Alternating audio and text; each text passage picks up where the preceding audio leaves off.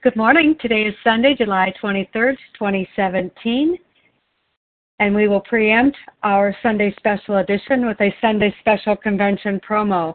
It is an exciting day, very important day today, isn't it? Five years in reading, learning, and celebrating recovery together. We have not compromised nor apologized. We have recovered. Boy, that sounds bold, doesn't it? These words coming from a group of fellows that cling to the, the idea of humility and gratitude as a way of life. But bold we are, and you're going to see just how bold recovery truly is when you meet up with us come this September. Life was all about the food once. Now it's the fellowship you crave. Visions has put this all together for you in one grand location. Join A Vision for You as we take our five years on the road to Northern New Jersey.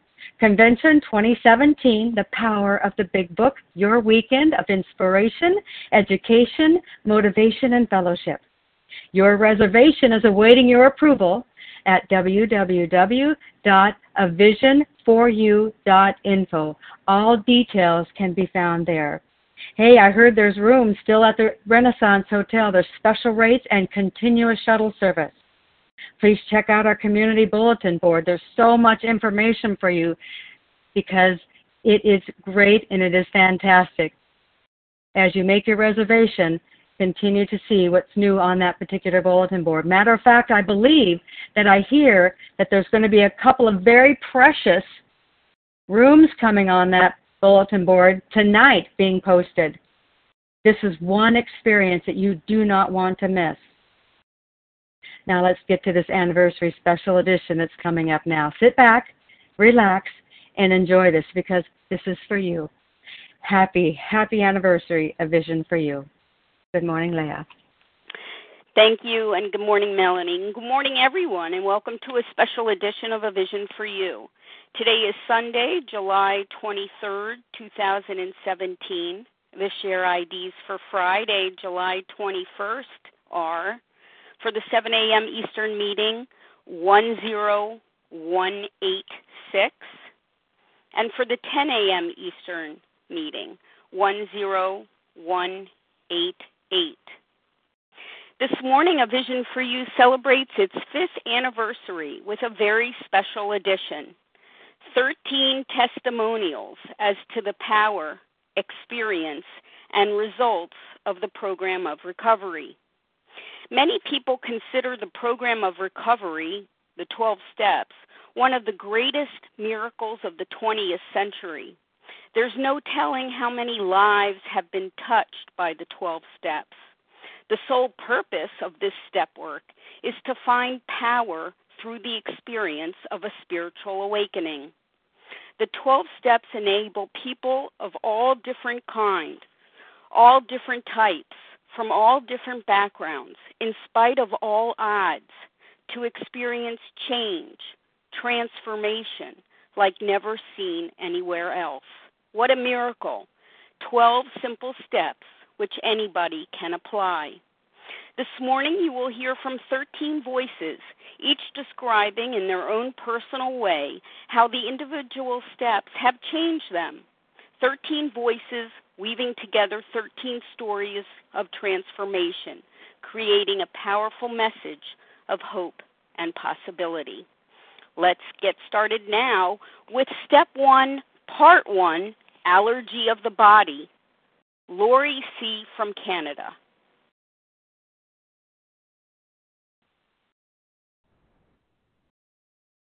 Hi, my name is Laurie. I'm a compulsive overeater.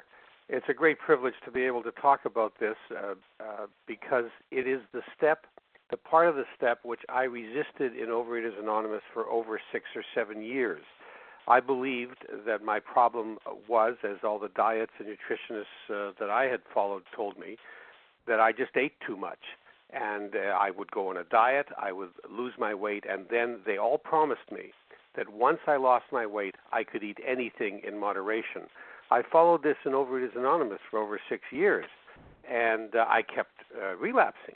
And I, fi- I did not accept the notion that is found in the doctor's opinion uh, of the big book, which is the simple statement that in this statement, the doctor's statement, he confirms that we who have suffered alcoholic torture must believe, we have to believe it, that the body of the alcoholic is quite as abnormal as his mind. We are sure that our bodies were sickened as well. In our belief, any picture of the alcoholic which leaves out this physical factor is incomplete. I resisted that for over six years until I finally was brought to my knees by a kind, honest person in OA, loving person who intervened with me and really brought me to my knees. Well, what is this allergy of the body that the big book talks about? Uh, we hear in OA often, well, alcoholics uh, just don't have to drink, but we have to eat at least three times a day. But that's not true. Alcoholics have to drink; they just can't drink alcohol. And we can, we must eat, but we cannot eat or indulge in foods, food ingredients, uh, and or eating behaviors which causes the same kind of addictive uh, behavior that alcohol causes to alcohol or drugs uh, cause to drug addicts.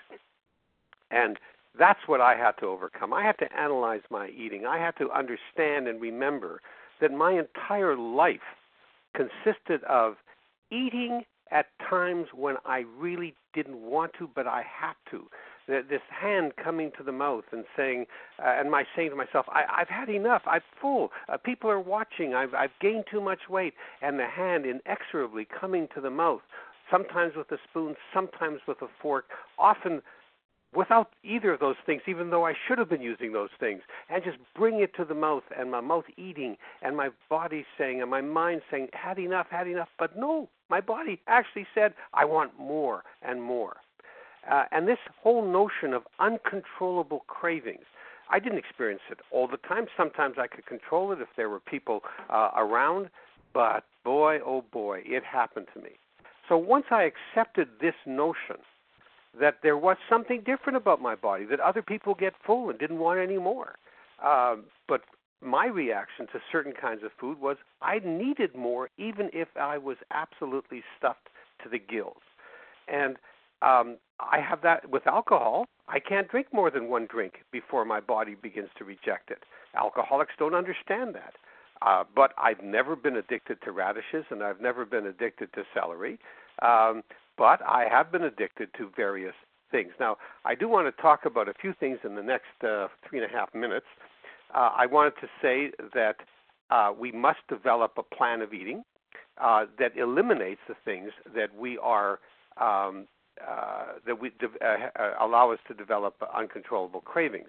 Uh, this is what the doctor meant by allergy. He didn't mean uh, hives or diarrhea or, or uh, you know, anaphylactic shock. Uh, allergy means generically a detrimental uh, physical reaction to a substance, and that's what I had. My detrimental physical reaction was cravings. The beautiful part, the big book says it, it really helps us to understand that we couldn't control our drinking because of an allergy, uh, is that there's no guilt. My body's different. Uh, it means that I have to abstain from the things that cause this because that's at the root of my issue. Once I don't eat those things, and if I can keep away from them, we'll be talking about that later, I'm sure. Uh, then I, I won't be tempted. I, I, I won't. My body will not react in this way. Uh, it also uh, makes certain that I must develop a plan, a plan of eating. Our pamphlet, the OA pamphlet, A Dignity of Choice, really helps to help us develop our individual plan. We ought not, that pamphlet says, the group conscience of OA says, accept anyone else's uh, idea of what should be a plan for me. My plan is individual. My body reacts in individual ways. And um, the development of a plan involves analyzing our foods and analyzing our experience and experimenting uh, really by analysis to see what in fact uh, causes us uncontrollable cravings and being absolutely honest and not simply accepting someone else's say so.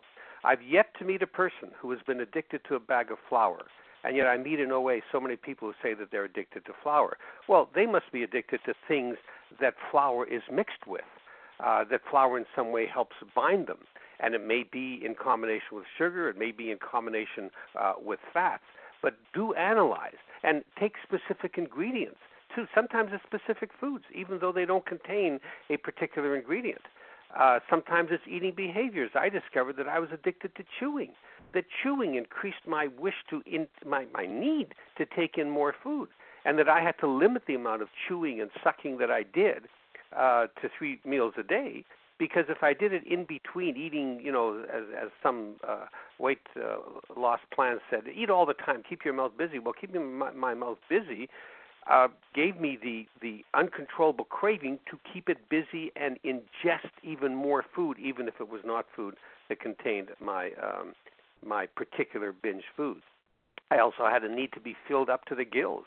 Some people have needs to eat after nine o'clock. If they eat after nine o'clock or eight o'clock or seven o'clock, they start to eat too much. So I'll, I'll just end with this because I know my seven minutes are just about up. Um, no guilt. You have to abstain. You have to develop a plan. And for people pleasers like us, if someone says, I made this especially for you, you now have three possible answers.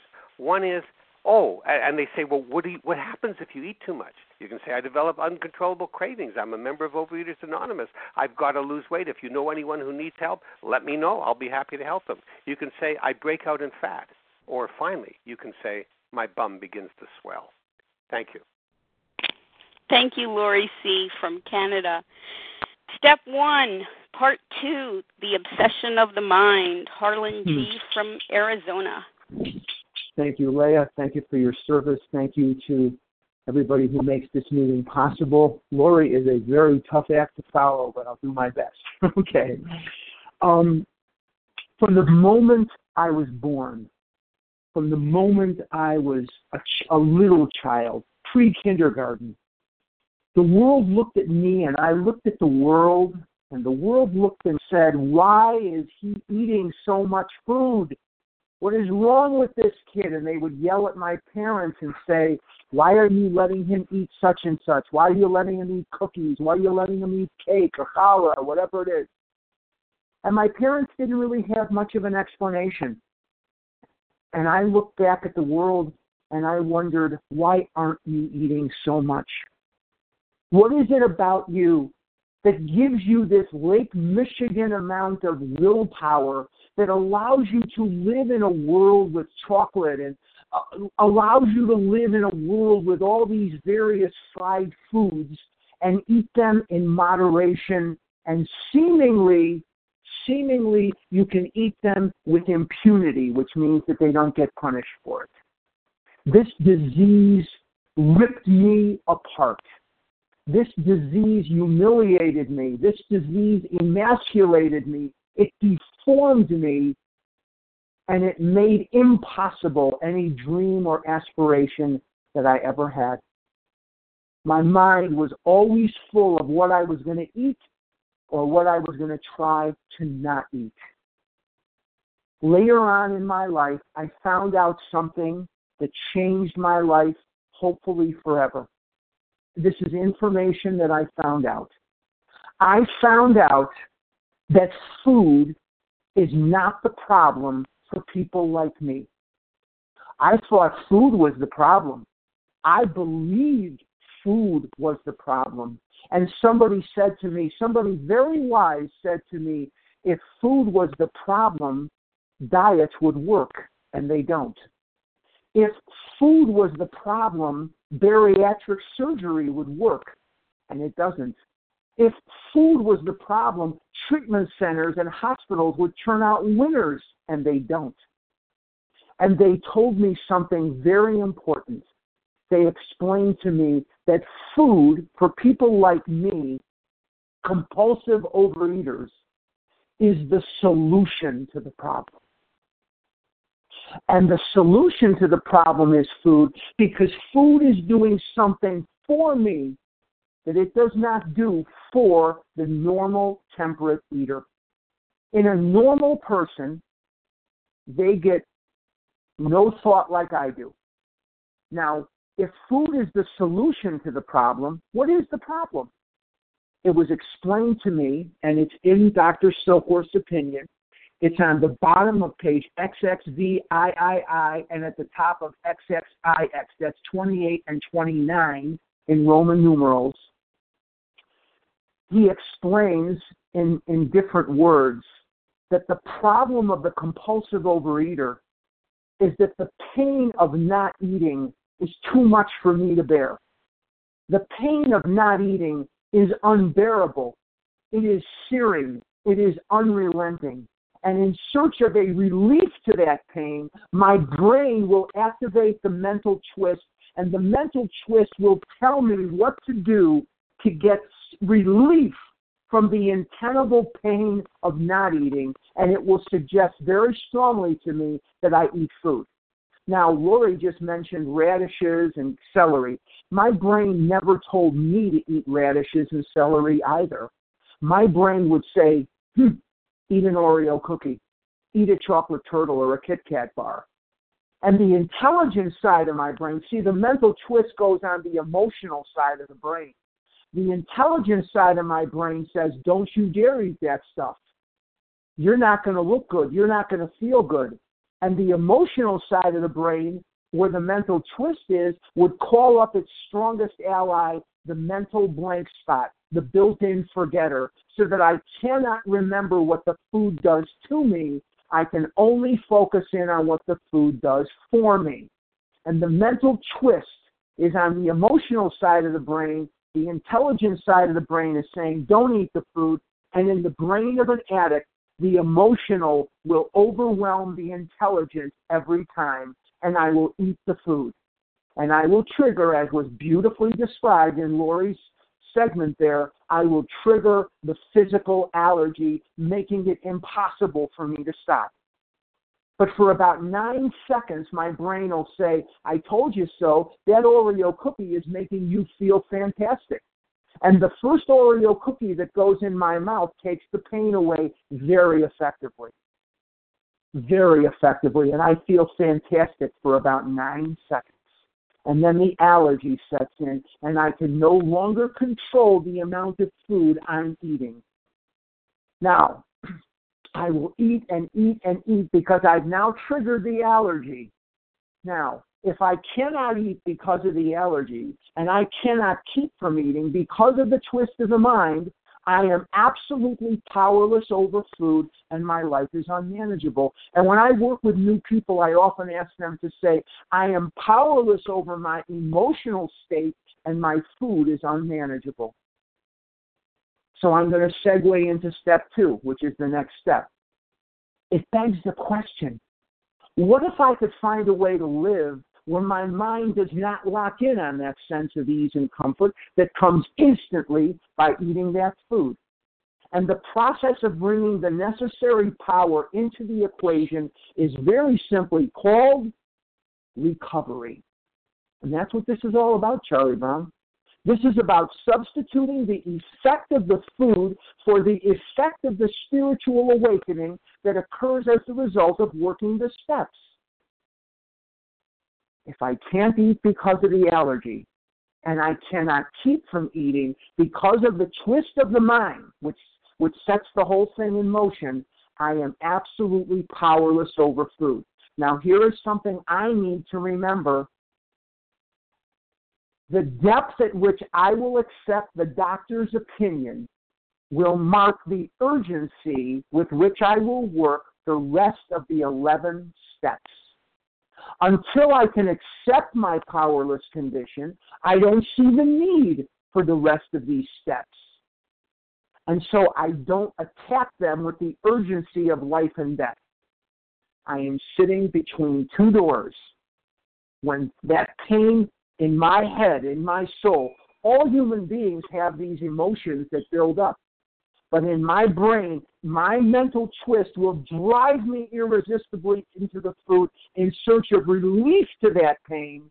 I can either eat the food, which will give me temporary orgasmic relief, or I can work the steps, which will give me permanent happiness and fulfillment with none of the devastating, death defying side effects.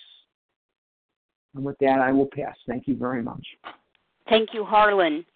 Step two came to believe that a power greater than ourselves could restore us to sanity. Gina R. from Colorado. Good morning. I am Gina R., gratefully recovered from a seemingly hopeless state of mind and body in Colorado, soon to be a sweltering Arizona resident. I am one of those who journeyed many years in 12 step rooms before discovering that my first drug of no choice was food. My OA date is May 17, 2016, and my AA date is May 23, 1985. On page 44 in the Big Book, chapter We Agnostics, it states We hope we have made clear the distinction between the alcoholic and the non alcoholic. If, when you honestly want to, you find you cannot quit entirely, or if, when drinking, you have little control over the amount you take, you are probably alcoholic. If that be the case, you may be suffering from an illness which only a spiritual experience will conquer. This was the case for me. I finally conceded to my innermost self that food was winning, and I had no power over it. I had taken step one. My problem, though, was that I did believe in a higher power, but had not positioned myself to receive the miracle of recovery. I was using my faith on my terms and not heeding the inner voice of instruction and wisdom. I took what I wanted and I left the rest. This turned out to be disastrous, but a disaster for which I am now grateful. Step two, as Leah stated, came to believe that a power greater than ourselves could restore us to sanity. This step basically outlines three different types of people and their perspectives on a belief in a higher power. First, those that won't believe in God. Second, those that can't believe in God. And third, those that do believe that God exists, but have no faith whatever that He will perform this miracle. While I mostly fall into the third category, there are elements of the first two categories that apply to me. While I've always thought I had a belief in faith, working these steps as they're prescribed by first laying down the food, I was able to receive and process the truth about myself. I was a lukewarm believer. While I wasn't anti religious, I was smug and self righteous about organized religion and spiritual and faith communities, including 12 step programs. It was at this point I took hold of what is referred to as the set aside prayer. There are different variations of it, and here's the one I used God, please help me set aside everything I think I know about myself, my disease, the 12 steps, my recovery, and especially you. Help me to have an open mind and a new experience in all these areas. Please let me see and receive truth. This prayer is about believing in new possibilities, even though you can't see them. This is where the food had me stuck, but also served as the vehicle as I came to believe. On page 29 in the 12 and 12, it talks about the intellectually self sufficient man or woman. This was an issue for me, and to this day is my most pronounced character defect that God is graciously addressing in my life. Yes, we, like you, far too smart for our own good. We love to have people call us precocious.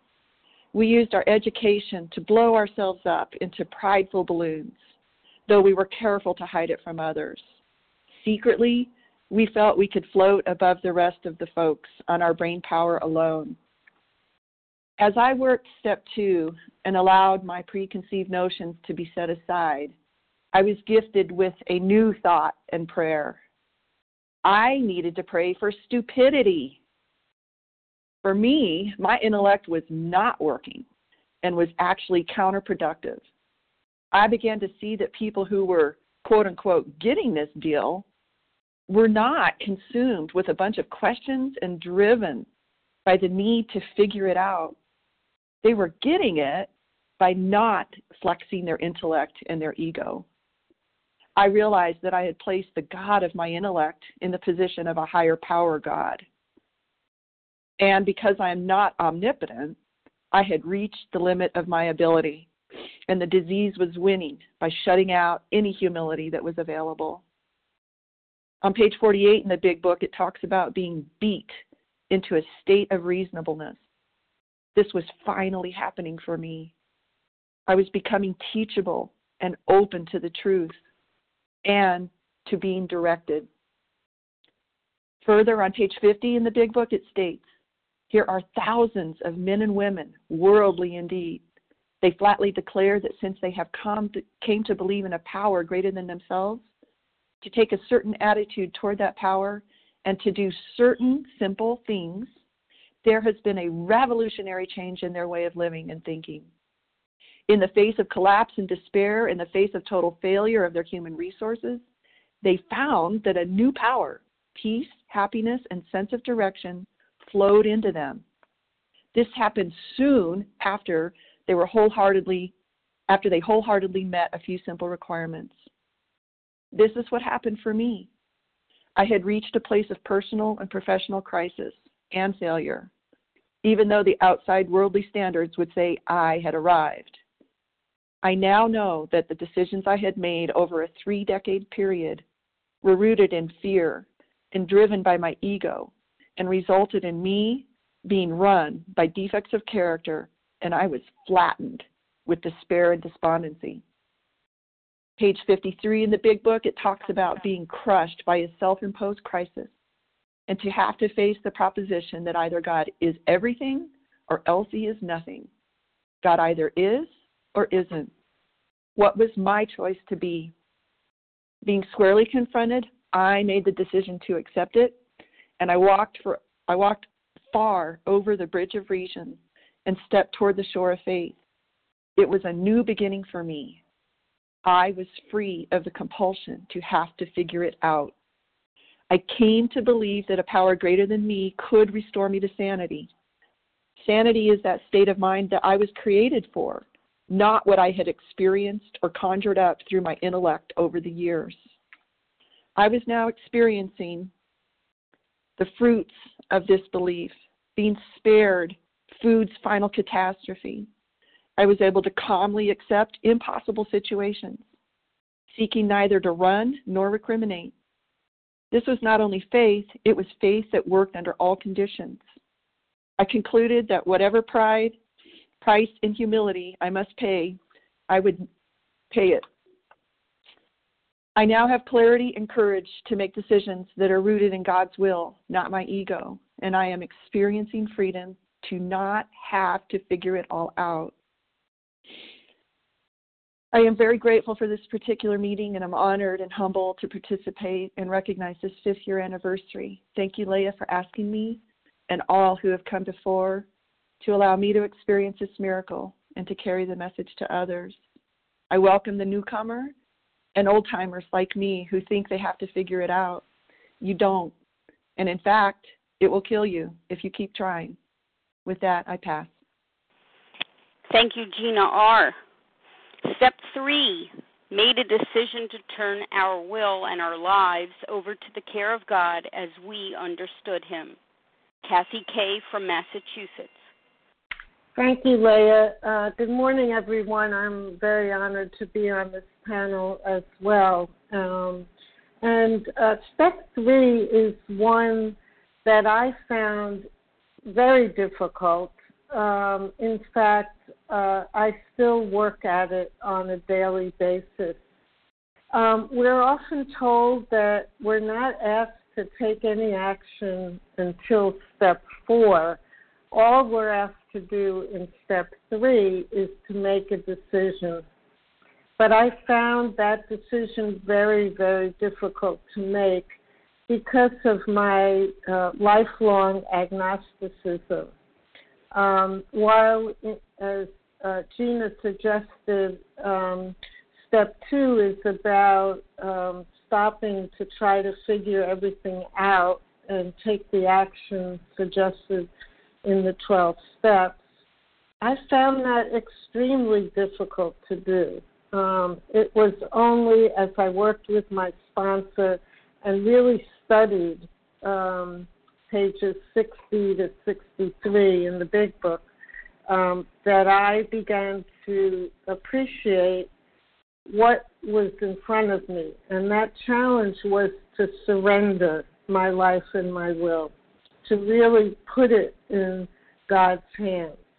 Um, I was raised uh, to be self sufficient, the prime value that I was taught was self reliance.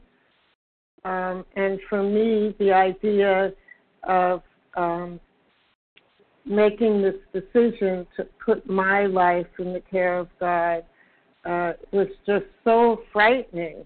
I had no idea how I was going to do it. Um, the three pertinent ideas on page 60 we were alcoholics and could not manage our own lives, and probably no human power could have relieved our alcoholism, and that God could and would if He were sought my goodness, um, those those were beliefs that um, were a tall order for me to accept. Um, and then I started reading on page 60 and 61 about self will. You know, up until this point in my life, uh, with the exception of getting a food plan in step one, and accepting that I had an allergy um, of the body. Um, I had I didn't know there was any way else to live but through self will. Um, I had to read and study and read stories and listen to others to recognize that I had um, what's described on page 61 and 62 um, I was selfish and self-centered and self-seeking. Um, that that was core to my identity. And heretofore, I had always seen myself as a nice person who cared a lot about other people, and I would never have described myself as selfish or self centered.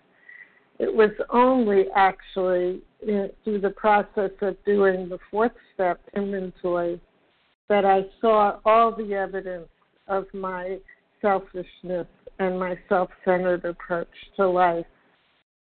On the bottom of page 62, it says we have to quit playing God. Um, in essence, in living by self will, I was playing God. I was being the final authority on how the world should be and what was right. Um, this idea, the proposition of giving up and surrendering to a higher power, uh, was so foreign to me and so difficult. Um, and in essence, what enabled me to carry forward on this was um, being encouraged to practice step three on a daily basis. And to this day, um, you know, six years after becoming recovered, I am still practicing step three on a daily basis. Um, and I'm getting much better at it. Um, so for me, um, what we learn um, on page, the top of page 63, we now have a new employer.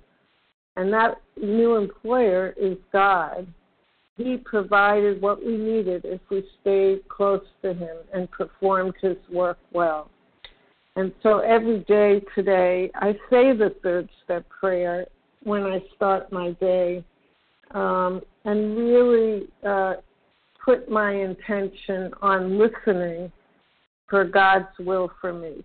And as I say that today, uh, it's really quite extraordinary because for uh, 60 years of my life, I did not live this way. I lived by self will and self will alone. Step three is one uh, that enabled me to begin doing the work of the rest of the steps, not on my own will, but by partnering with a newfound higher power and I am so grateful for this step. And I remind myself every morning by saying the third step prayer, which is on page 63. God, I offer myself to thee to build with me and do with me as thy will. Relieve me of the bondage of self so that I may better do thy will. And take away my difficulties that victory over them may bear witness to those I would help. Of thy power, thy love, and thy way of life, may I do thy will always. And I use this prayer every day and through further study of this step and all of the steps, I was encouraged to make this prayer my own, use my own words so that I could um, really invite God into my daily life. As it turns out, I have rewritten this prayer, but I often return to the original. Um, I'm so grateful to the Big Book and to the extent that I can stay rooted in the Big Book, I find it much easier to surrender my will and my life to the care of God. And with that, I pass. Thank you, Kathy K. Step four made a searching and fearless moral inventory of ourselves. Sherry KB from California. Good morning, Leah. Good morning, everybody. This is Sherry KB in Northern California, grateful recovery compulsive reader. Happy anniversary. Happy fifth anniversary. So, step four. I had to find out what was blocking me from my higher power because I wanted to walk in the sunlight of the Spirit. Um, I had to look at what I was eating at and what was eating me, and the only way to find that out was to do a step four. Um, I had to ask myself, how free did I want to be? because what I'd been doing in the past had not worked for me. I've been in the program a long time. I worked a lot of steps, but not like this, not like it's laid out in the big book. It took me 28 years to be willing to work the steps in the big book the way it's done here. And so from that, this is what I've learned. I had to launch out into a course of rigorous action and to take a personal house cleaning and to trust God in clean house. And I believe that this book is divinely inspired. It takes me all the way through to prepare me to do this fourth step work. So I learned to trust my higher power to help me through working this this particular step. And it's a vital and crucial step. Um, you know, I had to find out what was blocking me because food was no longer the symptom. I had to look at my causes and conditions. And I had to address my thinking and my behavior and my attitude. Um, if you'll notice, it says on page 64 fact finding, fact facing. And what I was told when I was doing this, it was not emotional finding and emotional facing, but fact finding, face, fact facing.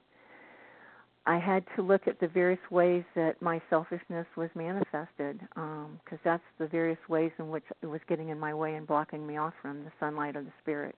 My selfishness, my self centeredness, my self seeking, and my self will.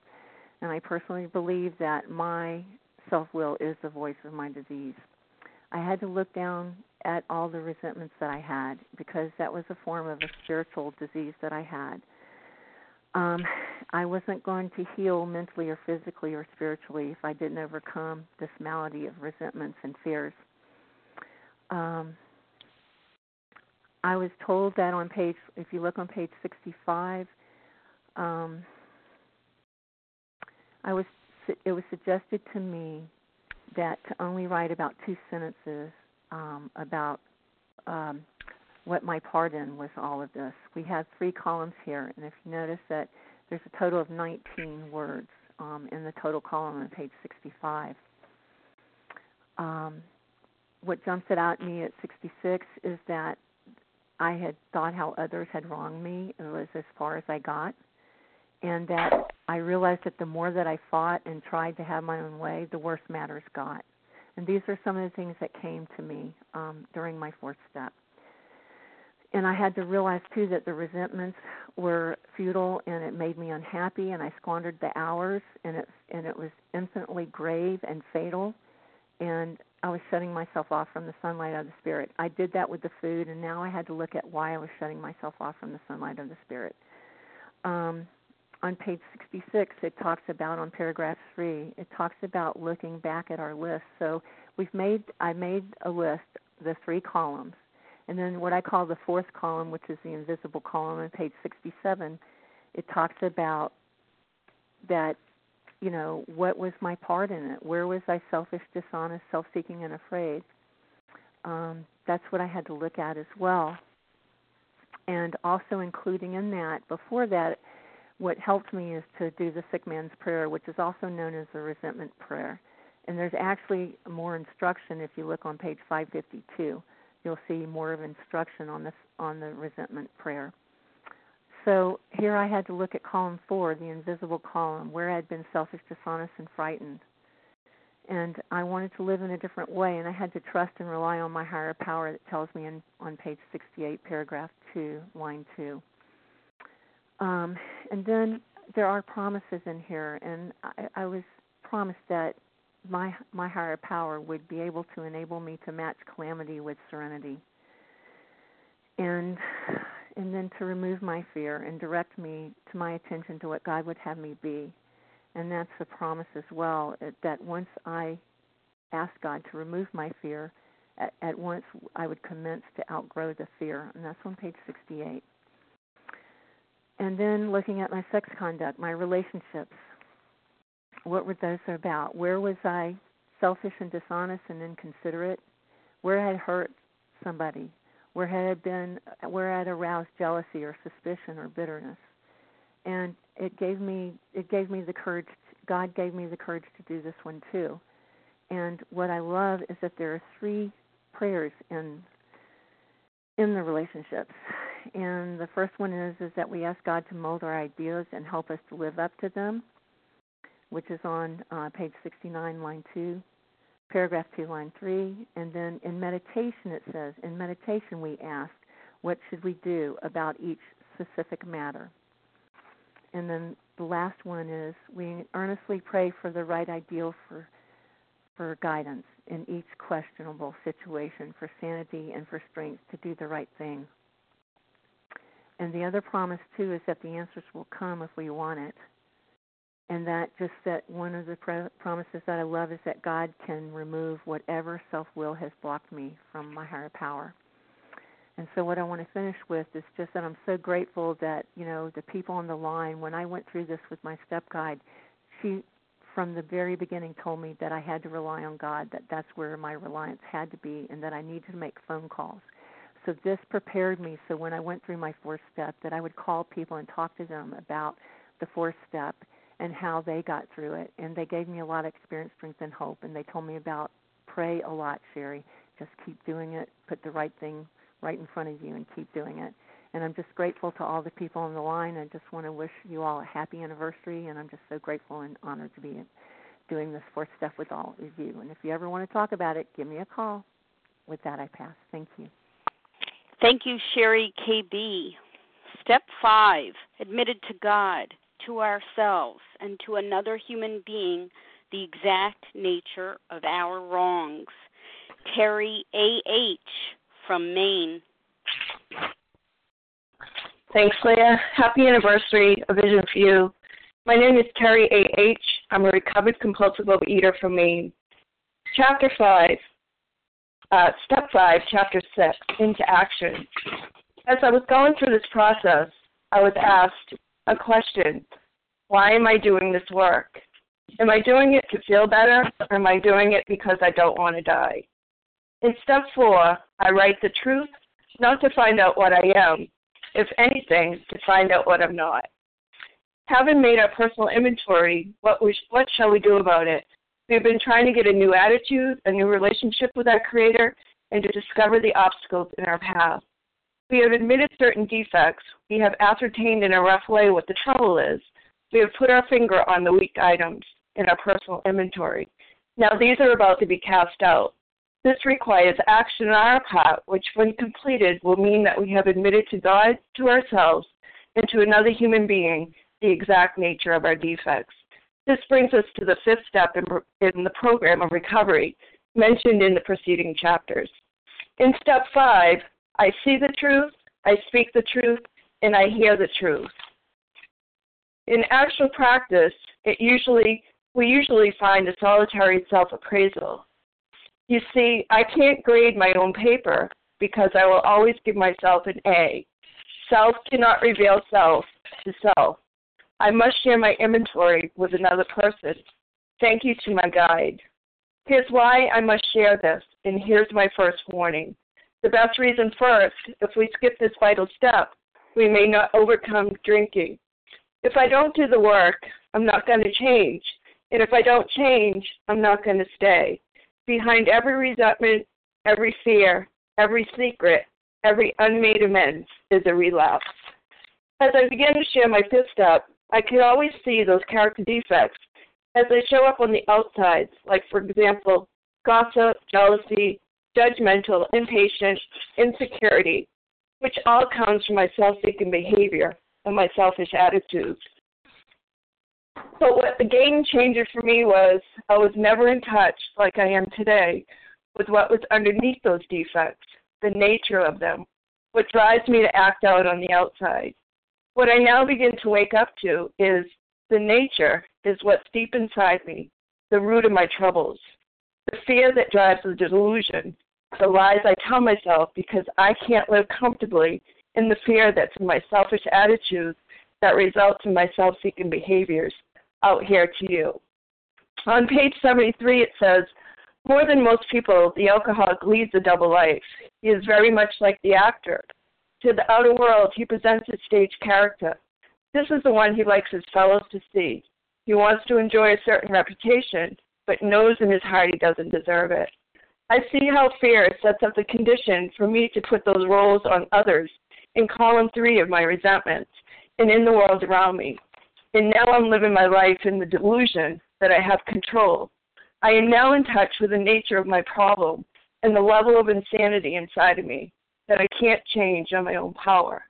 That I have this spiritual malady within me that will always manifest in the unmanageability of my life. On my own power, running on fear, I see how I was trying to run the world and how I need you to see me in a certain way.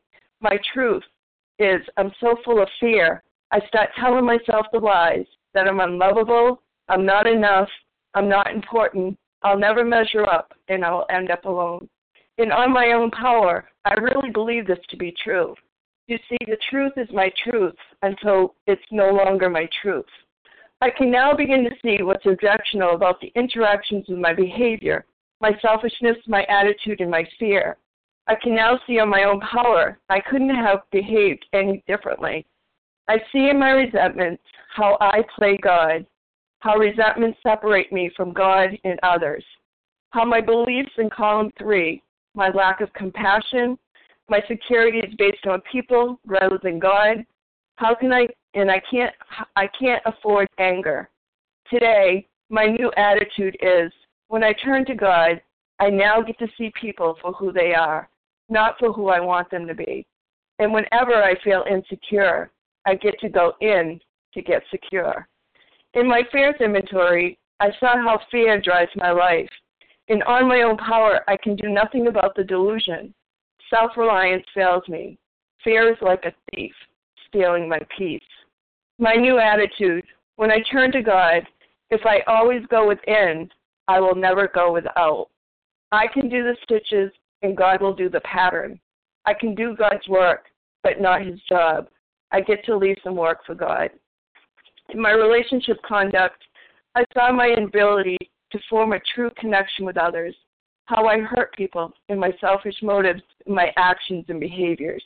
My new attitude, when I turn to God, instead of looking for the right person, I get to be the right person and with a sane and sound ideal in how I want to be. I can now ask God to mold my ideal and help me to live up to it and be the woman God wants me to be in all my relationships. And yes, I do see that my troubles are of my own making and my desperate need for God. As I finish with the process, the fifth step promises follows for me immediately as the results of doing the work. As I have my hour with God, reviewing what I have just done, my prayer, Dear God, thank you for giving me the strength, faith, and courage I needed to get through my fifth step. Thank you from the bottom of my heart for helping me to know you better by showing me what has been blocking me from you and others. God, please show me if I have omitted anything, and I ask that you help me honestly see if my stones are properly in place or if I have skimped in any area of this work. You see, what I know today from my experience is God created Terry Then Terry created Terry with all her fears, delusion, and defects. Now I get to get now I get to get back to the Terry God God created. I am now ready for step six and seven. Thanks for letting me share and happy anniversary. Thank you, Terry A.H. Step six, we're entirely ready to have God remove all these defects of character. John K. from California. Good morning. this is John Kiernan, recovered compulsive overeater from Los Angeles. Um, thank you, Leah, for asking me to uh, share on this, and happy fifth birthday vision for you.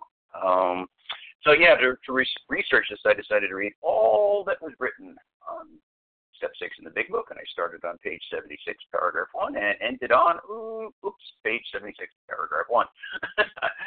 you know, uh, it, it's funny because the first about 25 plus years in program, I tended to go to uh, step six, seven, uh, a little like that, and now they're really the most important steps in my life on a daily basis uh, you know, I think step six is that fork in the road. You know, fork in the road, uh, the road on the path to recovery. You know, or relapse if I don't do it. I uh, I really believe that, like it says in the AA 12 and 12, it's the one that separates the men from the boys. You know, because over the years I've watched a lot of people go out, and I think it a lot of it has to do with steps six and seven, and not continuing to enlarge your spiritual experience. Uh, and I need to remember you know, the steps are not a rite of passage. You know, they're a way of life. Um, and you know, when I talk about the step in retreats, I've usually run through the preceding steps first because I believe there's such a perfect flow, as was just mentioned. Go from five right at six and seven, and so when you arrive at six and seven, you begin to see why they're so crucial to recovery. And I believe the reason is because our disease will gain access and entry back into our lives through our character defects. Um, I got to tell you personally, I, I'm not a big fan of the phrase character defects. I, I think it came, uh, you know, from a certain moral religious thinking at the time in which the 12 steps originated. Um, personally, I like a phrase like defense mechanisms or survival skills, or or think of them as character liabilities, because that's really what they are for us. How they're liabilities. And uh, you know, we need to remember that these defects were things that we came to use as ways to cope. You know, we didn't do them for no reason. They served a purpose. A lot of us grew up in dysfunctional households, and these were defenses uh, in an often you know hostile environment. You know, I always like to say these weren't crazy actions; they were sane reactions in a crazy world. You know, and what we I needed to realize now is that they were no longer serving me, and that that I needed to get rid of them to make way for better ways to get through life. Now, of course, the gotcha word in step six is the word entirely. You know, the, the key uh, when we when it comes to character defects is we have to be willing to let go of all of them, root and branch, as it says story. And I think this is so important, as I hope you come see. And some of these defects will be how my disease gets back in my life. You know, and the question is which ones? Well, we can't know, and that's why you got to get rid of all of them. You know, and to paraphrase the big book, if we don't do this, we'll eat again. And with us to eat again is to die. And so you got to sort of ask yourself an important question: Do I want to play Russian roulette with my recovery? Am I aligned by? And if not, I have to be ready to let go of all these character defects. You know, uh, I tell people working on the steps requires developing some faith. Faith, at least, in the step process itself. You know, because so much of working the steps has the pain or discomfort, you know, front loaded into it. Meaning that as it, we can't get to see until after we've done these steps and look back as to why they're so important and see the benefit. You know, being willing to let go of all of these character defects is actually another level of surrender. You know, and this surrender requires faith. Faith that will no longer need these defects and faith that they'll be supplanted by something better. You know, and in turn, that leads us to not only be better people, but to like ourselves more because we are better people. And at the end of the day, you know, a person who likes themselves and or herself, but you know, they don't want to do self-destructive things like compulsively eat or drink or drug. You know, we become people our higher power wanted us to be and created us to be before we ended up with these these flaws. Now, I don't have time to talk about all of my defects, my abilities. Trust me. Um, but uh, I think two of them, uh, eliminating two of them, were sort of important in my recovery. First of all, immaturity. Because when it came to the food, I was like a little child. I want what I want when I want. I remember paraphrasing more about alcoholism to a sponsee one day and sort of saying, uh, you know, the great desire of every compulsive eater is someday like a normal person. And he laughed. He says, no, we don't. We don't want to eat like normal people. We want to eat the way we want to eat and have none of the bad effects. And I laughed. I go, yeah, it's right. I did. I, I wanted to eat whatever I wanted. And you know what? The laws of physiology don't care what I want, you know. So I needed to develop a sober relationship with the food. If I if I don't, this is how my disease get back in. We have a great old timer out here in LA area uh, named Ray. He always says, "My abstinence is I eat whatever I want, whenever I want, as much as I want, if I'm willing to pay the price." And today I'm not, so I eat three weight measured meals, nothing in between except diet soda. And, you know, the great thing about that is Ray's taking responsibility for his actions. Know, I always wanted when it came to uh, my food plan and things like that, I tended to want to use the word can't. Oh, I can't eat that. I can't eat that. You know, and I remember at one point in being in program with a you know strict food plan. Well, they can't tell me I can't I can't eat sugar or white flour. No, they can't. This is a free country. I can eat as much as I want. But that's what happens. My disease holds up this balance sheet to my immature self. Oh, you poor thing. It says you don't get to eat that or that or that or that. You know, it never holds up the other side of the balance sheet. It says, oh, you poor thing. You don't get winded walking up three steps. You don't wear out your pants and thighs because your thighs rub together. You don't get to sit at home every Saturday night. And, you know, that's what my disease wants to get in through that immaturity. And I also wanted my way all the time. You know, I was a perfect example of self will run riot, as it says in the book. And the other uh, major thing uh, uh, for me it was a family of defects, which included narcissism, ego, and self-centered. The, the big book, you know, and those all, at the end of the day, came down to fear. You know, at the bottom of every one of them was fear, and mostly fear that I'm not enough, fear that I'm not as good as you, fear that you'll see that I'm not as good as you, and I would try and hide these fears with all sorts of self-defeating behaviors. You know, like with ego, I had to make sure you count whatever I was. You know, I was like one of those animals that pump themselves up in the wild or whatever. And you know, the recovery came. Uh, you know, and I love what Dr. Paul says in the on, on acceptance uh, chapter, and in particular the, the paragraph right after the acceptance paragraph on page 747, because he has a great line. He says, "When I complain about me or you, I'm complaining about God's handiwork. I'm saying I know better than God. Now, you know, it doesn't say when I'm complaining about you, it says when I'm complaining about me or you. And I needed to, to really get that, that, to help me realize I'm right where God wants me to be. I want to be better, but I'm, it's okay. I'm right where I'm supposed to be. And this helped me develop some compassion towards myself and realize I'm a work in progress. At the end of the day, working these steps helped me realize I am enough.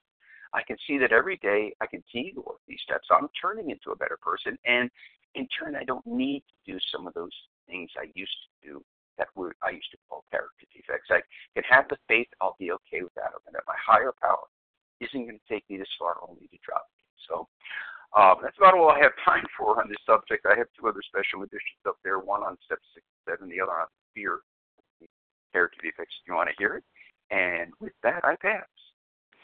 Thank you, John K. Step seven humbly asked him to remove our shortcomings. Victoria V. from Minnesota. Thank you, Leah, and congratulations and gratitude to Vision for You for the powerful message that gets carried. I'm Victoria V. from Minneapolis, Minnesota, compulsive eater, grateful to share my experience with Step 7. Humbly ask God to remove our shortcomings. I celebrated 15 years of continuous abstinence last April 15th after 21 years of slipping and relapsing in the rooms of OA. Out of desperation, I began working a more structured and disciplined approach in OA 15 years ago, which allowed me to dive into the big book, and I'm so glad I stayed for the miracle. Humility, which is at the heart of step seven and is the foundation principle of all the 12 steps, made my willingness possible.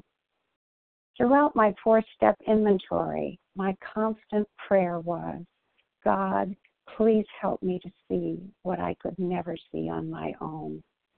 That prayer was always answered as I was given more insight into who I was and the destructive impact of my defects of character on others, my relationships, and on myself.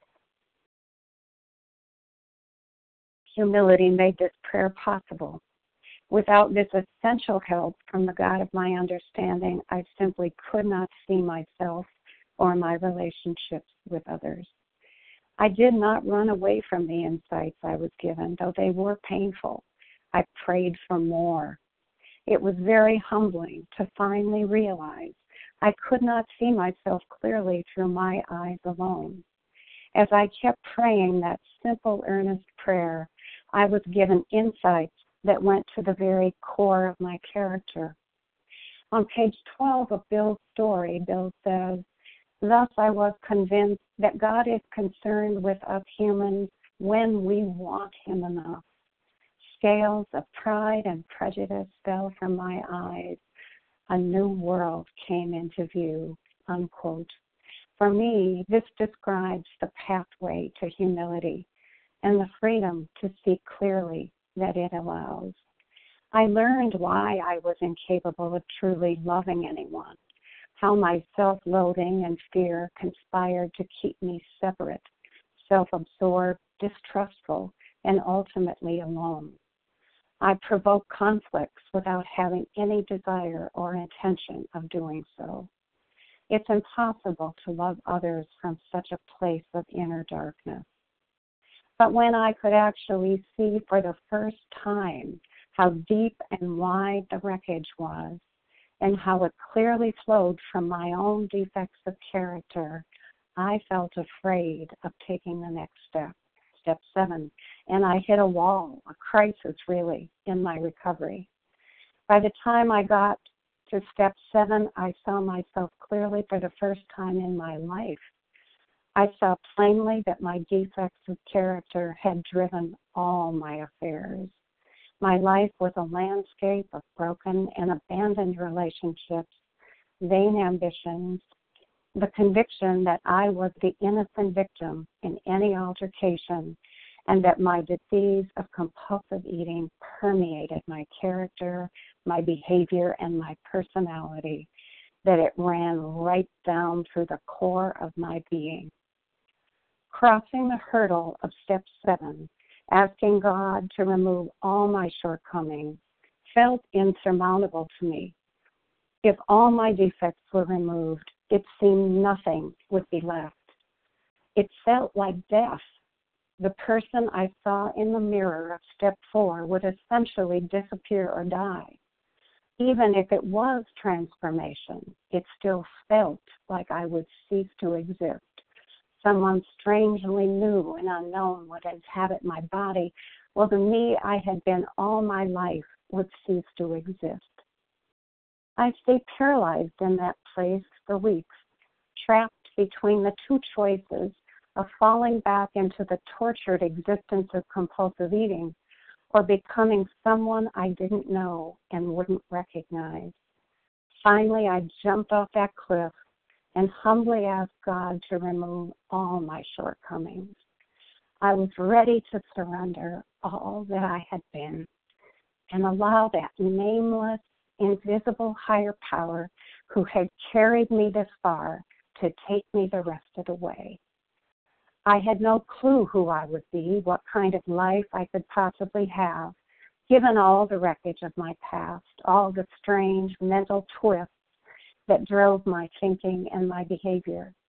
It was in this state that I found the true humility I needed, and I humbly asked the God of my understanding to remove my shortcomings. I'm so grateful, even though it has taken a long, long time to deeply desire humility as a way of life. This longing to be humble is exactly the opposite of how I had viewed the world in my own life before finally finding long term abstinence in OA. I had abhorred the thought of being humbled. To my sick mind, it meant being spineless, pathetic, a pushover, and an underachiever. Humility had always seemed to be a dangerous course in an unpredictable world.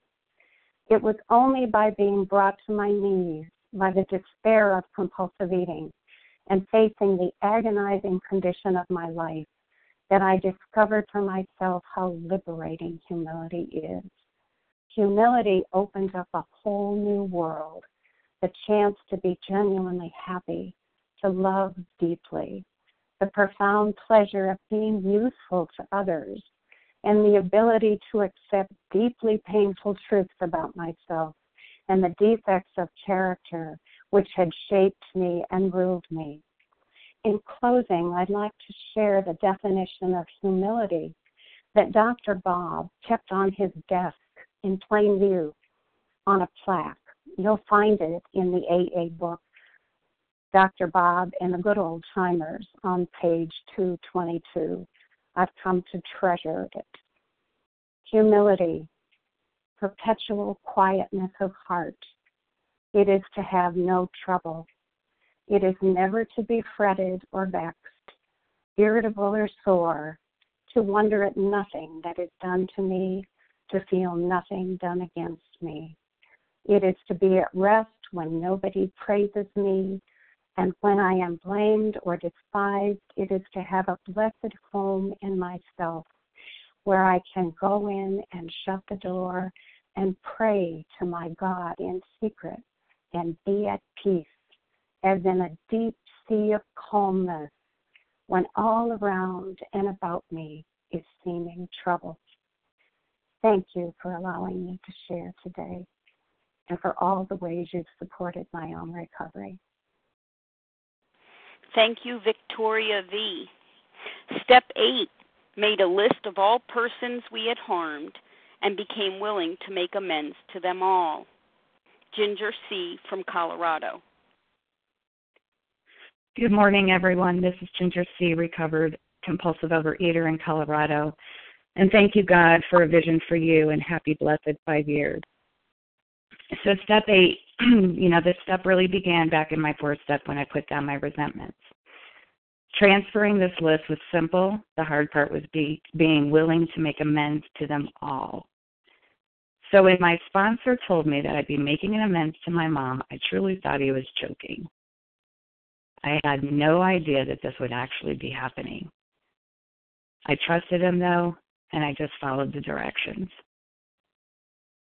But I, I wondered, you know, did you hear my fifth step? Did you hear the pain that I went through having a mom abandon you and reject you and absolutely physically leave you when you were five. And he just simply said, How free do you want to be? So I was hugely affected and I was tethered to my mom and this resentment deep in my soul. And I couldn't even see it. And I was drinking the poison and waiting for her to die. My story that I kept resending over and over and over and over was deep, and it had me twisted and bound. I've been running this show and this story for decades. And now I know why I kept relapsing. I was so blocked from the sunlight of the Spirit. So I told him, since I trusted him, that I would consider making an amends maybe in two years. And then he just said, Ginger, you don't have two years. Then my fear really got high.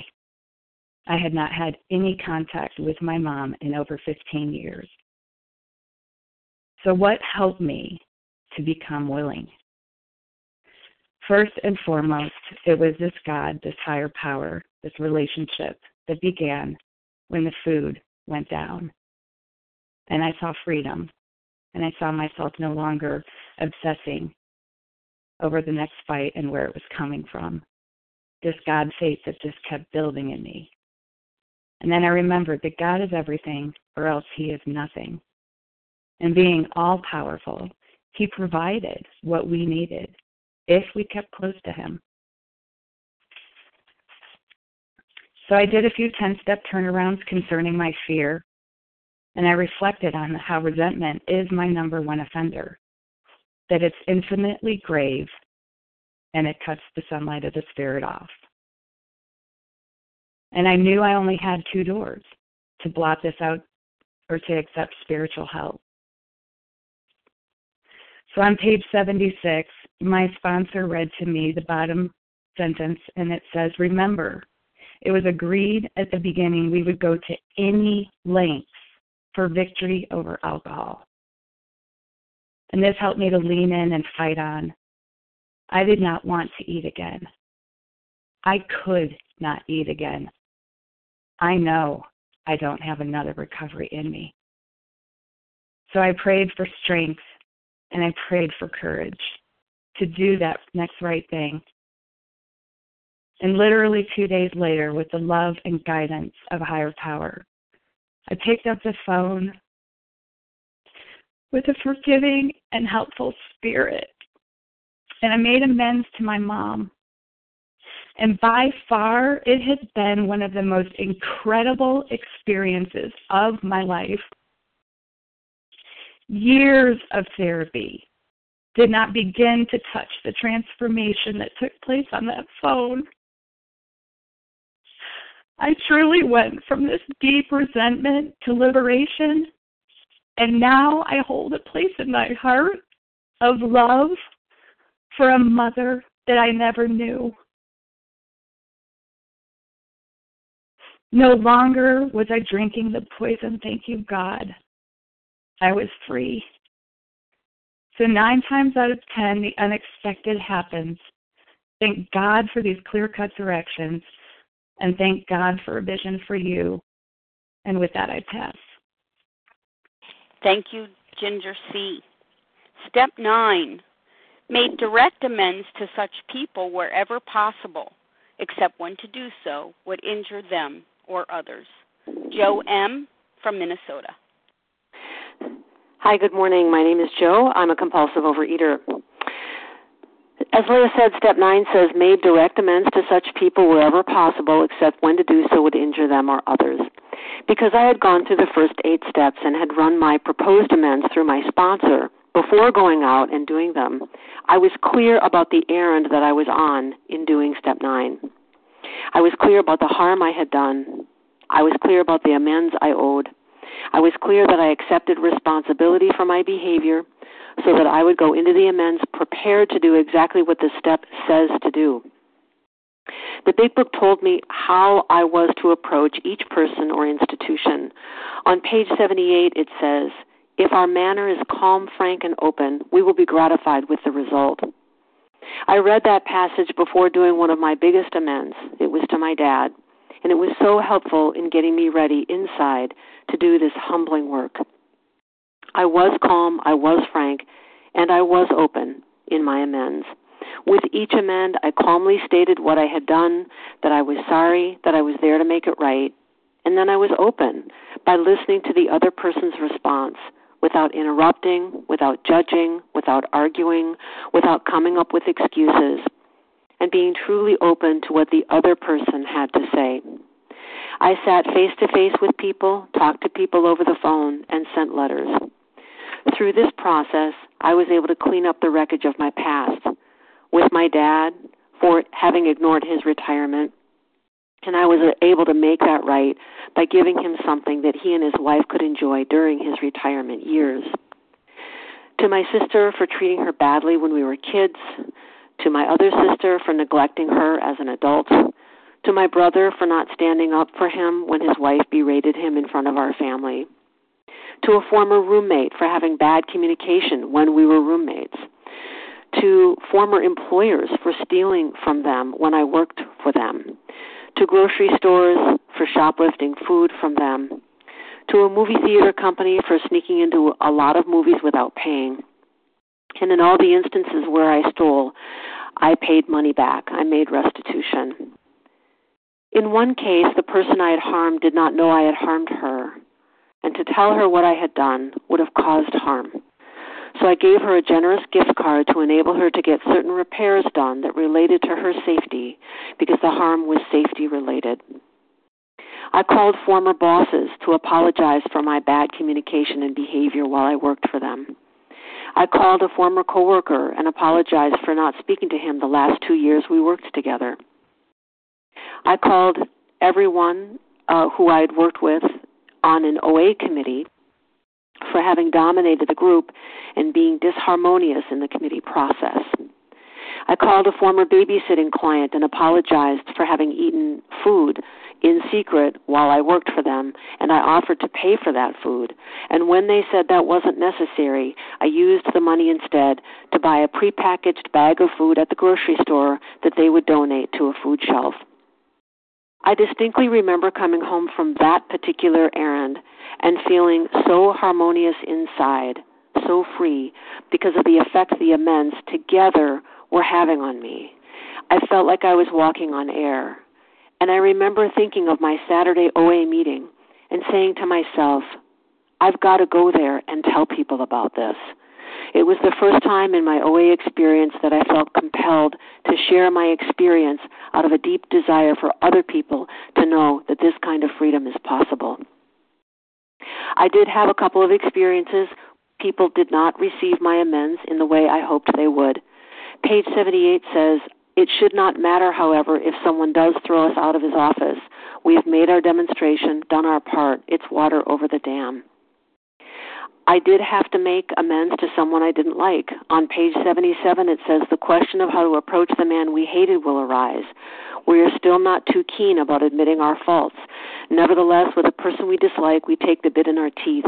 It is harder to go to an enemy than to a friend, but we find it much more beneficial to us. We go to him in a helpful and forgiving spirit. I was learning that it didn't matter whether I liked someone. What mattered was my need to make things right. Step 9 changed my life. On page 83 of the Big Book, it says, If we are painstaking about this phase of our development, we will be amazed before we are halfway through. I was amazed. I had never experienced this kind of reconciling with other people or within myself. The book goes on to say, We are going to know a new freedom and a new happiness. By the time I was making amends, I had lived almost 40 years not knowing how to apologize, how to repair damage. I also didn't know why I would do these things if I could get away with not doing it. The earlier steps got me to a place where I accepted why I needed to make amends, and then step nine enabled me to make those amends. A new freedom. I had also spent almost 40 years believing I had no right to get free of the bondage of my past. And step 9 showed me that my harm was finite, that the amends was finite, and that I, in fact, did have the right to get free of this because I followed the directions in the big book. The process worked to relieve me of the pain of my past because it is designed to work. And that's my step 9. I'll pass. Thank you, Joe M. Step 10 continued to take personal inventory, and when we were wrong, promptly admitted it. Esther C. from Canada. Thanks, Leah. Good morning, my friends, and happy anniversary.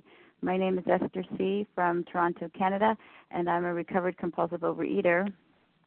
My experience with the first nine steps is a process, you know, where I went from that awful bottom of disease what the big book describes on page 152 as a jumping off place where I was wishing for the end, all the way over to a state where I was restored to sanity. And this is what the big book promises me in its discussion of step 10.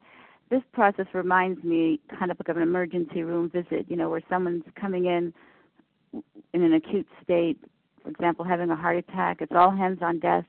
Deck. We work quickly in order to save a life, and then the patient recovers. And then the question becomes, now what? So once I had done the first nine steps, now what? Am I done? I'm not done.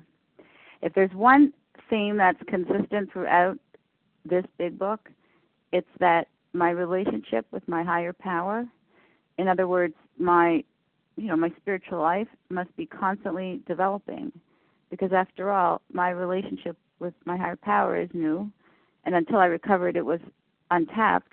It, was an untapped inner re- resource. This relationship is going to guide every aspect of my life. This is going to be, for me, the source of all my security and inner peace. And especially, and most importantly, for me as a compulsive overeater, this relationship is going to solve my food problem. The quality of my life today is a reflection of that relationship. So there are two two things that I need to do um, and two approaches to that relationship. The first one of them is um, what I do to actively deepen that relationship for, through prayer, meditation, and gratitude, things like that. And that would be step 11, which I won't be talking about today. But what I will be um, uh, reflecting on today is the other side of the relationship, uh, maintaining that closeness by the things um, I do to remain unblocked. Unblocked by my self centeredness, unblocked from my self importance, and many character traits which are manifestations of of that self centered self uh, self centered soul. So step 10, step 10 for me is the ongoing process of noticing, identifying, acknowledging, and then preparing for removal all those things that block me from my higher power and peaceful living. Now, I I really believe that spiritual progress is a, is limit, limitless. So I I'm always going to have um, character defects, or if you want to call them character traits, with selfish manifestations. I, I believe that they're always going to be there. I'm never I'm never going to be done with that because I am a human, and these are basic. You know, it's basic human nature to be concerned with self. My growth and my serenity lies in my moving away from self and moving towards God. So I, I never I never have to work on my character traits or work on my defects. Why don't I work on them? The reason I don't need to is they don't need my help. Um, these things appear, and I might add sometimes with alarming frequency, totally on their own. So what I merely have to do is to notice them when they come up, I identify them for starters. And so how do I do that? It's very easy.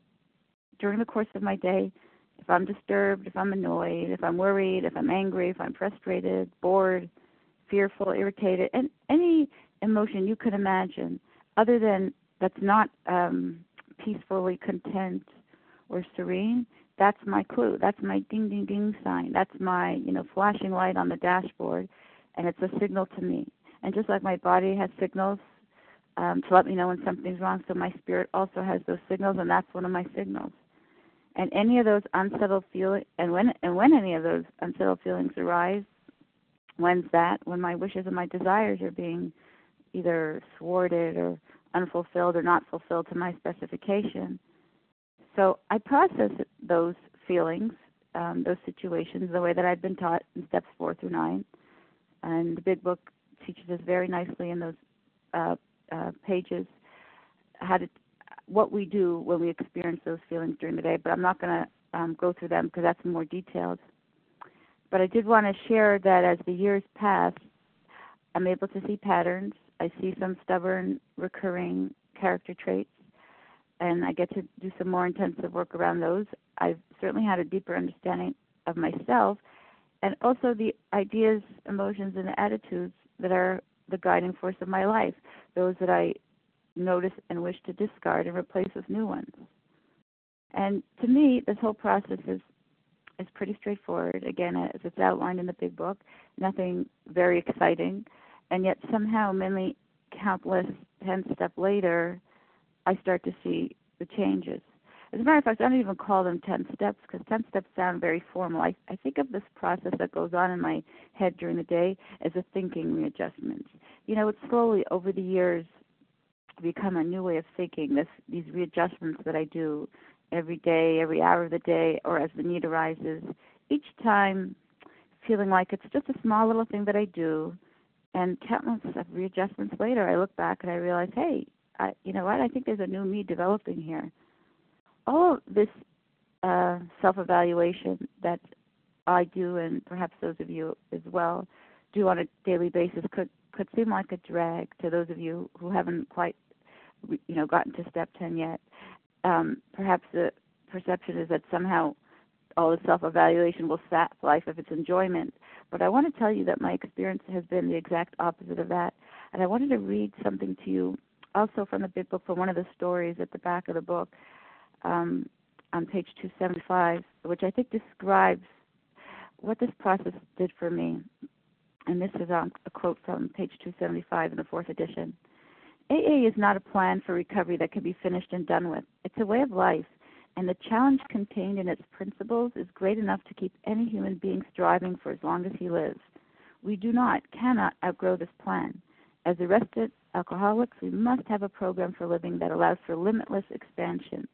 Keeping one foot in front of the other is essential for maintaining our arrestment. Others may idle in a retrogressive groove without too much danger, but retrogression can spell death for us. However, this isn't as rough as it sounds, as we do become grateful for the necessity that makes us toe the line, and we find that we are compensated for a consistent effort by the countless dividends we receive. So I just want to say that of all the investments I've ever made in my life and all the investments I continue to make, um, this little investment I make in my daily uh, daily work has also reaped for me countless dividends. And with that, I'll pass. Thank you for allowing me to share. Thank you, Esther C. Step 11 sought through prayer and meditation to improve our conscious contact with God as we understood Him, praying only for knowledge of His will for us and the power to carry that out. Lisa B. from South Carolina. Good morning. This is Lisa B., a grateful, recovered, compulsive overeater in Greenville, South Carolina. Happy anniversary. Happy birthday, A Vision for You. I'm so grateful for you. I wanted to share why Step 11 is so meaningful to me and how it's made a profound impact on my recovery process. The 12 and 12 tells me that people, those of us that have practiced um, prayer and meditation, have found wisdom beyond their usual capability, and they have found peace of mind which can stand firm in the face of difficult circumstances. It also tells me um, in the 12 and 12 that the benefits of prayer are beyond question, that all who have persisted have found strength not ordinarily their own. I need this strength every day, all through the day, 24 hours a day. But one of the greatest rewards, and this is in the 12 and 12 also, I have found this to be so true for myself, is that meditation and prayer gives a sense of belonging that comes to us, no longer feeling like I'm living in a completely hostile world. So, the benefits of step 11 and why it's so profound and meaningful to me is I get emotional balance, strength, wisdom, peace of mind, a sense of belonging. Could it be that when Bill tells us about his friend Ebby in Bill's story was much more, in his opinion, and his appearance, was much more than inwardly reorganized? He appeared to be on a different footing. His roots grasped new soil. That is my experience with with uh, step 11. So um, the big book on page 85 tells us that to some extent we have begun to get a sense of the flow of the Spirit into us and that we have begun to develop this vital sixth sense. And that's really what I'm needing step 11 for. I'm needing this vital sixth sense. I went to food for an effect. The steps need to give me an effect. So um, it then goes on to tell me that it works if we have a proper attitude and work at it. So when I look at back at Bill's story, um, let me see. Bill says in his story that belief in the power greater than himself, plus enough willingness, honesty, and humility is all that he needed to establish and maintain this new order of things. I too have found that to be my experience. Um, so, you know, step 11 is a discipline. It's really about a series of uh, suggested formats of keeping this power active in my life. So I want to look at what I have found to be the promises in step 11, and those are on page 88. It says here we become much more efficient. We do not tire so easily. We are not burning up energy foolishly as we did when we were trying to arrange life to suit ourselves. It works. It really does. We alcoholics are undisciplined. So when I'm getting tired, that means I'm trying to run the show. I'm getting too much of me in there. I need to have more of God and less of myself. And then on 87, it tells me that as I go through the day, I can pause when agitated or doubtful. Well, pausing sometimes is scary for me because I like to just keep moving forward, keep going, don't stop the momentum. And I had to do 10 steps on my fear of pausing. What is my higher power going to tell me? So that really helped me to start to look at what is my fear about pausing. But I desperately need this power. This is what sustains me. I can ask for the right thought or action. And then it tells me that um, I need to look at where religious people are right, that I could look for some books and material that is discussing the principles that we're talking about in this book and maybe get some prayers to help me. Um, it's also telling me a plan of action, a suggested plan um, in the morning, what I can do. I can, the minute my eyes open, I need to stop because you see, my motive, my motive is self centered and does have self pity and is dishonest and self seeking. So the minute my eyes open, I ask to be divorced, separated from those qualities, those characteristics. Um, and I ask God, you know, to help me, to help me have the right mental faculties. The whole idea is for me to operate and function on a higher plane when my thinking is cleared of wrong motives. Um, and then the nightly review. The nightly review I found is very much like the steps four through nine. I've caught many un uh, many 10 steps that needed to be done in the nightly review. And I do my nightly review right after dinner, so I don't wait until I'm dead tired. But and I do find writing it out helps me. I just email it to myself. And I answer these questions. Was I resentful, selfish, dishonest, or afraid? Do I owe an apology? Have I kept something to myself? In other words, do I need to do a 10 step? Was I kind and loving toward all? Was I selfish and self seeking? You know, that's what it's saying to me. Um, what could I do better? There are questions here that are going to help me get my game plan for the next day. What are some corrective measures I need to take? And I just want to backtrack a little bit. Dr. Silkworth says to us in, in the doctor's opinion, I earnestly advise every alcoholic to read this book through and through. Perhaps he came to scoff. Another word for scoff would be ridicule, laugh at, dismiss. He may remain to pray. And then the 12 and 12 tells me that prayer and meditation are the principal means of conscious contact with God, my higher power. Steps 10, 11, and 12 for me are the growing steps. I need to keep growing. I can't stay stagnant. And, you know, um, a daily practice of meditation, which could sound so intimidating, I could start with one minute a day for 30 days. Then I'll have a meditation practice.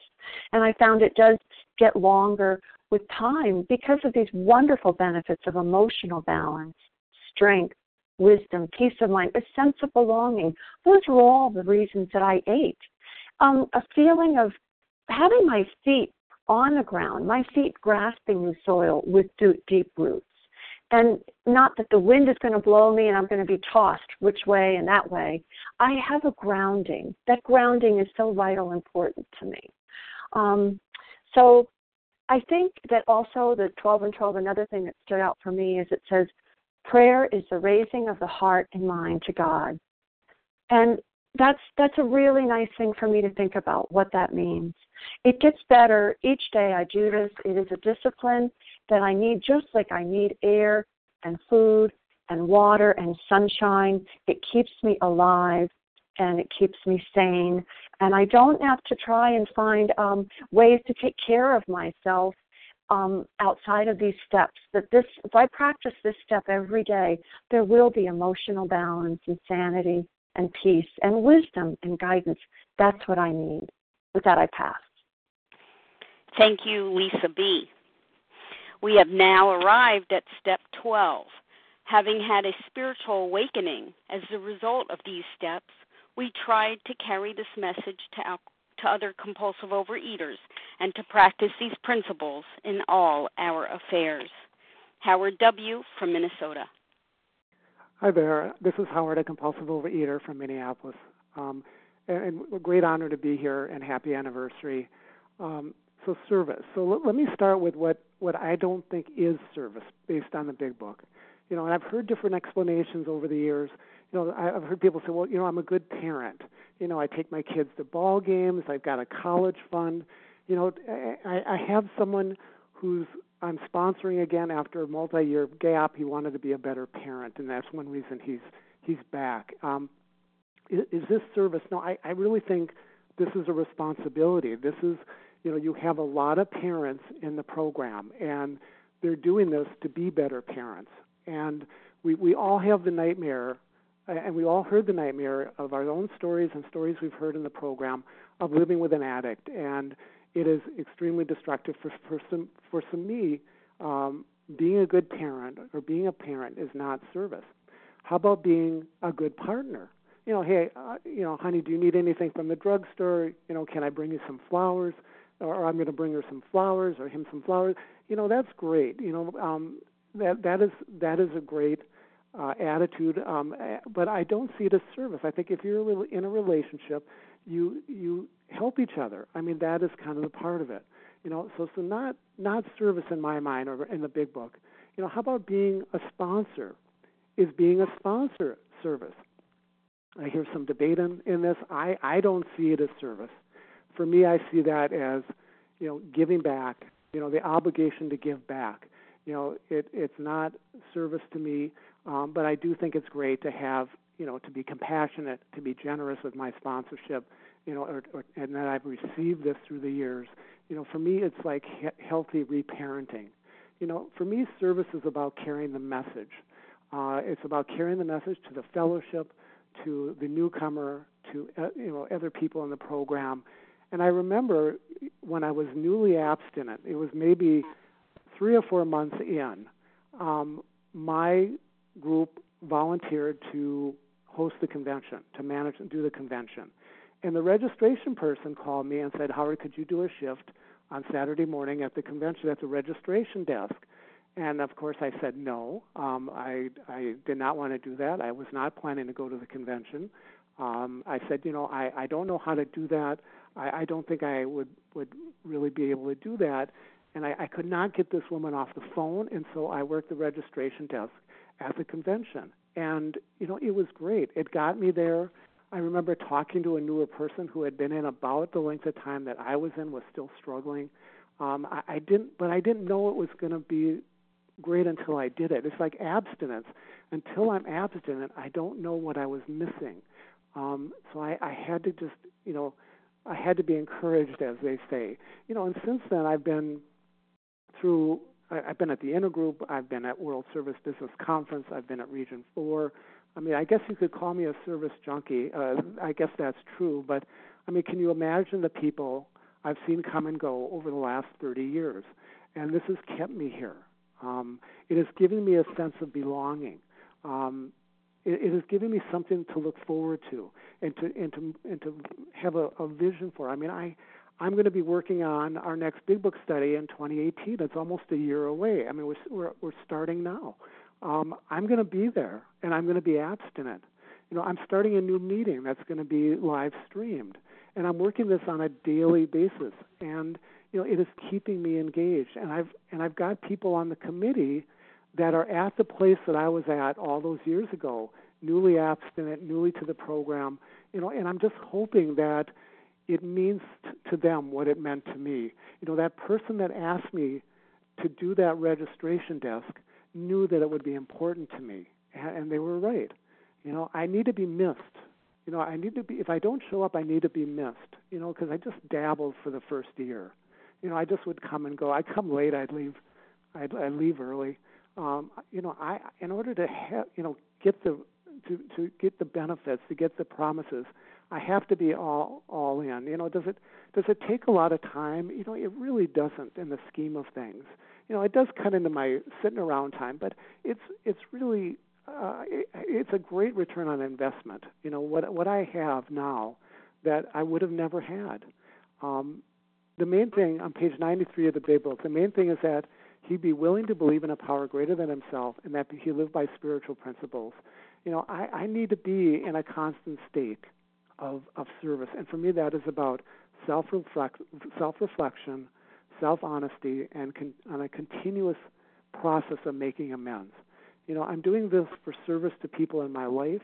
I, I need to be reasonable. Um, you know, and, and when I say amends, I don't mean to even say I'm sorry I didn't take the cap off the pen, or you know I'm sorry I wasn't, you know, I dropped the, the you know things off at the wrong place. I mean, I mean, you know, uh, real. I, I mean, it's got to be real. It's got to be, you know, I'm I'm sorry for what I said.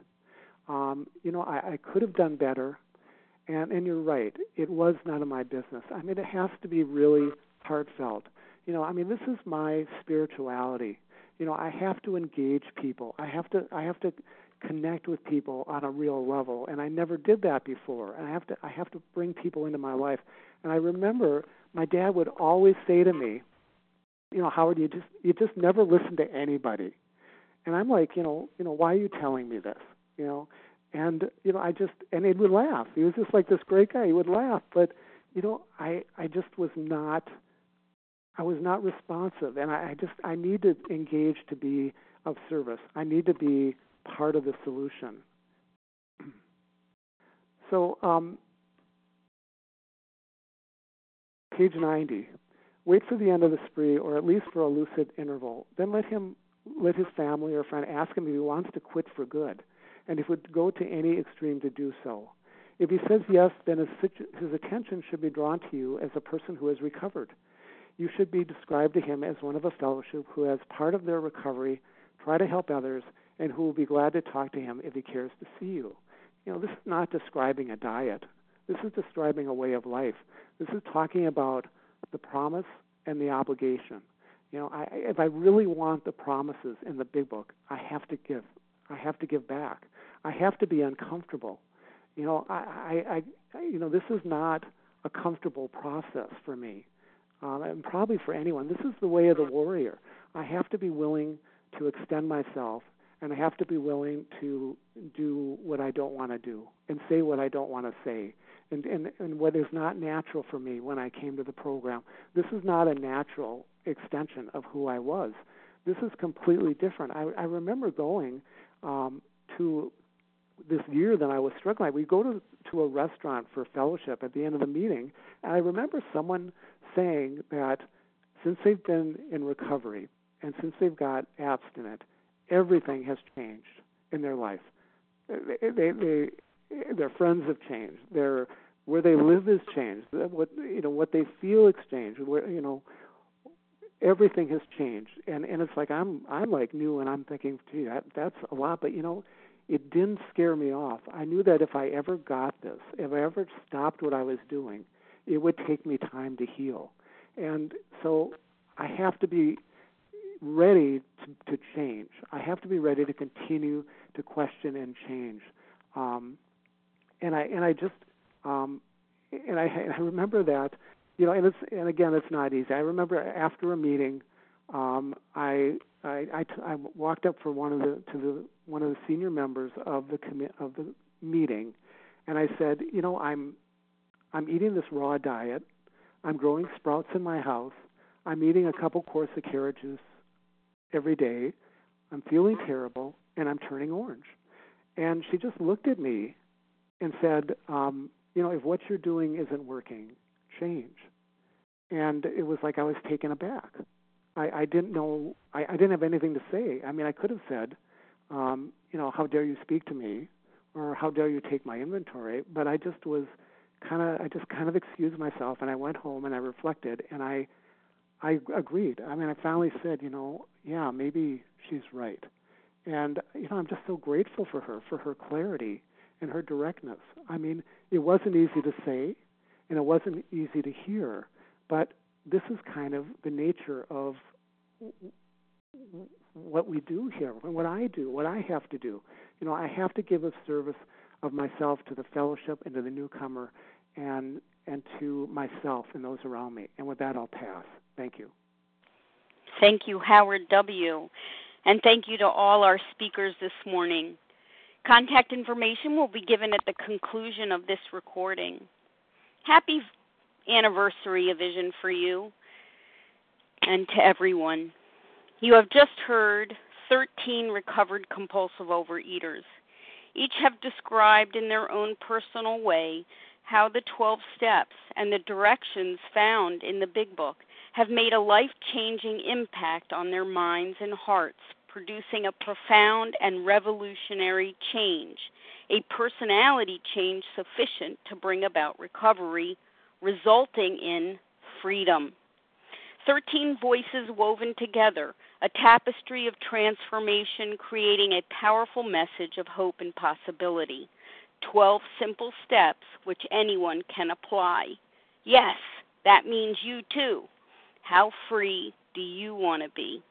We will now close from page 164 in chapter 11 entitled A Vision for You. Irini M. will now read. Yes, with um, great pleasure, honor, humility, and a privilege.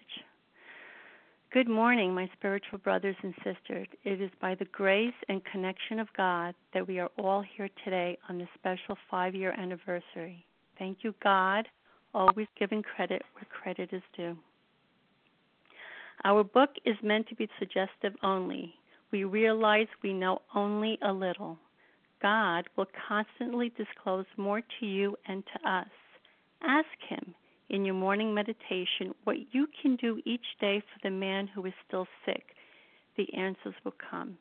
If your own house is still in order, but obviously you cannot transmit something you haven't got, see to it that your relationship with Him is right, and great events will come to pass for you and countless others. This is the great fact for us. Abandon yourself to God as you understand God. Admit your faults to Him and to your fellows. Clear away the wreckage of your past. Give freely of what you find and join us. We shall be with you in the fellowship of the Spirit, and you will surely meet some of us as you trudge the road of happy destiny. May God bless you and keep you. Until then.